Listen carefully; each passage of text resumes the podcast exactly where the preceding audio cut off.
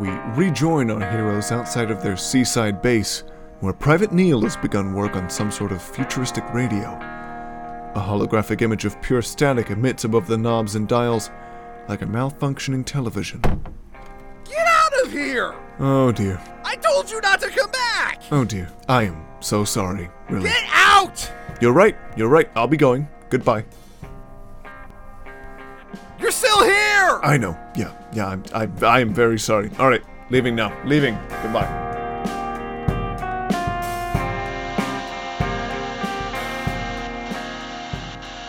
Hey, you getting anything yet? Nope, still static. What are you doing, Neil? I'm currently trying to tether our signal output to the discharge on the tower.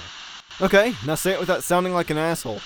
I'm trying to make the antenna gain superpowers from the blue lightning our base makes. Oh, hey, we got something. Humpty ho, good morning, and all the other English tidings, because I am definitely English. However are you doing? Afternoon, sir. What rank do I address you by? Where to start? Uh, privates call me sir, the commander's never heard of me, and the missus calls me the devil. Just having a bit of fun with you boys. Uh, the question is, what can I do for you, Corporal? We'd like to submit our current status report and request any further objectives on our mission. We also want our mission. And, uh, can we get that in American English? That's going to be a bit of a problem, I'm afraid. Uh, we've just gone back to pen and paper reports. Could I just have you stop by the old drop box? Listen to me prattle. Uh, just having another laugh.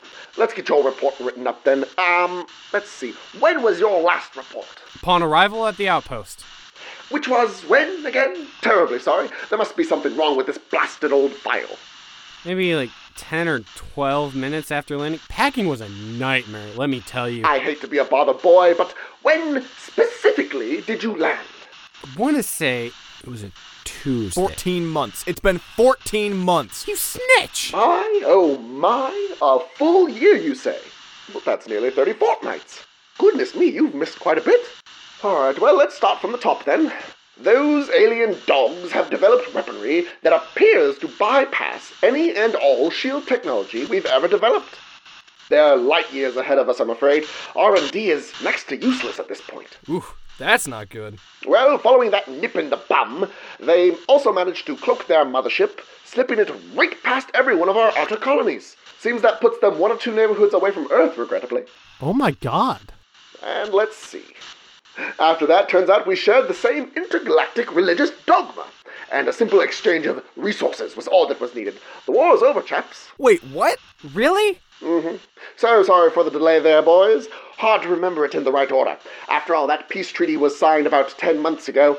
Time certainly does fly, I suppose. Why didn't you just skip to the last part? Well, I believe we just discussed that my old bean isn't quite a perfect picture book, but I'll remind you that I am trying my best. Hold up. Why didn't you send us a ride home if the war's been over for 10 months? All right, all right. I can sense this is getting a bit personal. See, it goes a bit like this. Your files had an interesting marker next to them as a bit of a side effect of not contacting us for a full calendar year. What was it? Oh, yes, let's see. Here it is. It's missing in action. You see, we thought you were dead. You could have tried calling us back. Gents, war is a difficult ordeal for all parties. I hope you can grant us just a little bit of leniency for a little mistake. A lack of foresight. Could we have tried to contact you? Sure. Should we have sent, oh, I don't know, some sort of search party? Perhaps, perhaps. But aren't we glad that everything's working out regardless? Cool. Glad we got that sorted out. Now, if you don't mind, we need an extraction. Right now. Ta ta ta. Listen, because you are simply going to blow your knickers when you hear this. There happens to be an expeditionary team nearby. I can detach an air to atmosphere chopper to swoop you up, bring you back to our dear explorers, and then you'll be on a one way ticket home.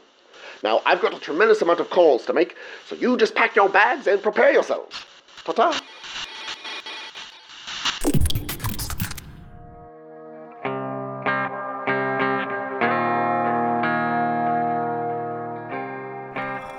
Ugh, you'd think dwindling supplies would at least make some of these boxes lighter.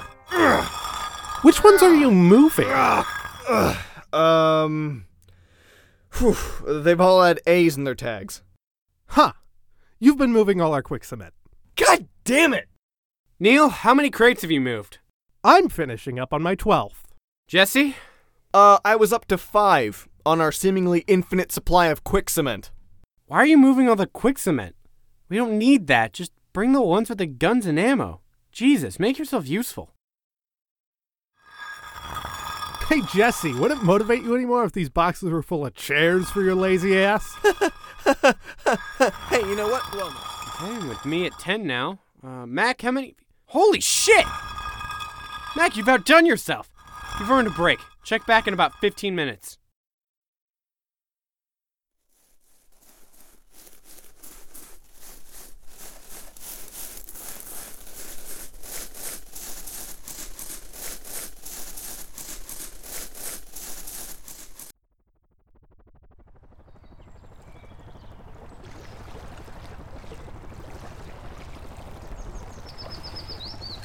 Huh.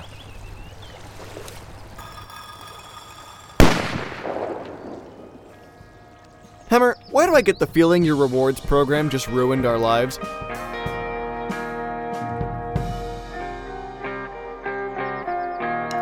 You've been listening to Cooperative Effort, a space drama mystery. I don't know, I haven't listened to any of it.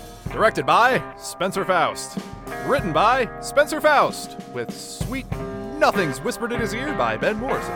The Englishman was played by Evan Richard, who truly devoted himself to this tragic mistake of a character. Hammer was played by Brendan Terrell. Jesse was played by Spencer Faust. Neil was played with verve and gusto by Ben Morrison. Mac was played by Robbie Cox. For now. At least, temporarily. We'll get another one eventually. Soundtrack by Jack Durback. Edited and produced by Spencer Faust.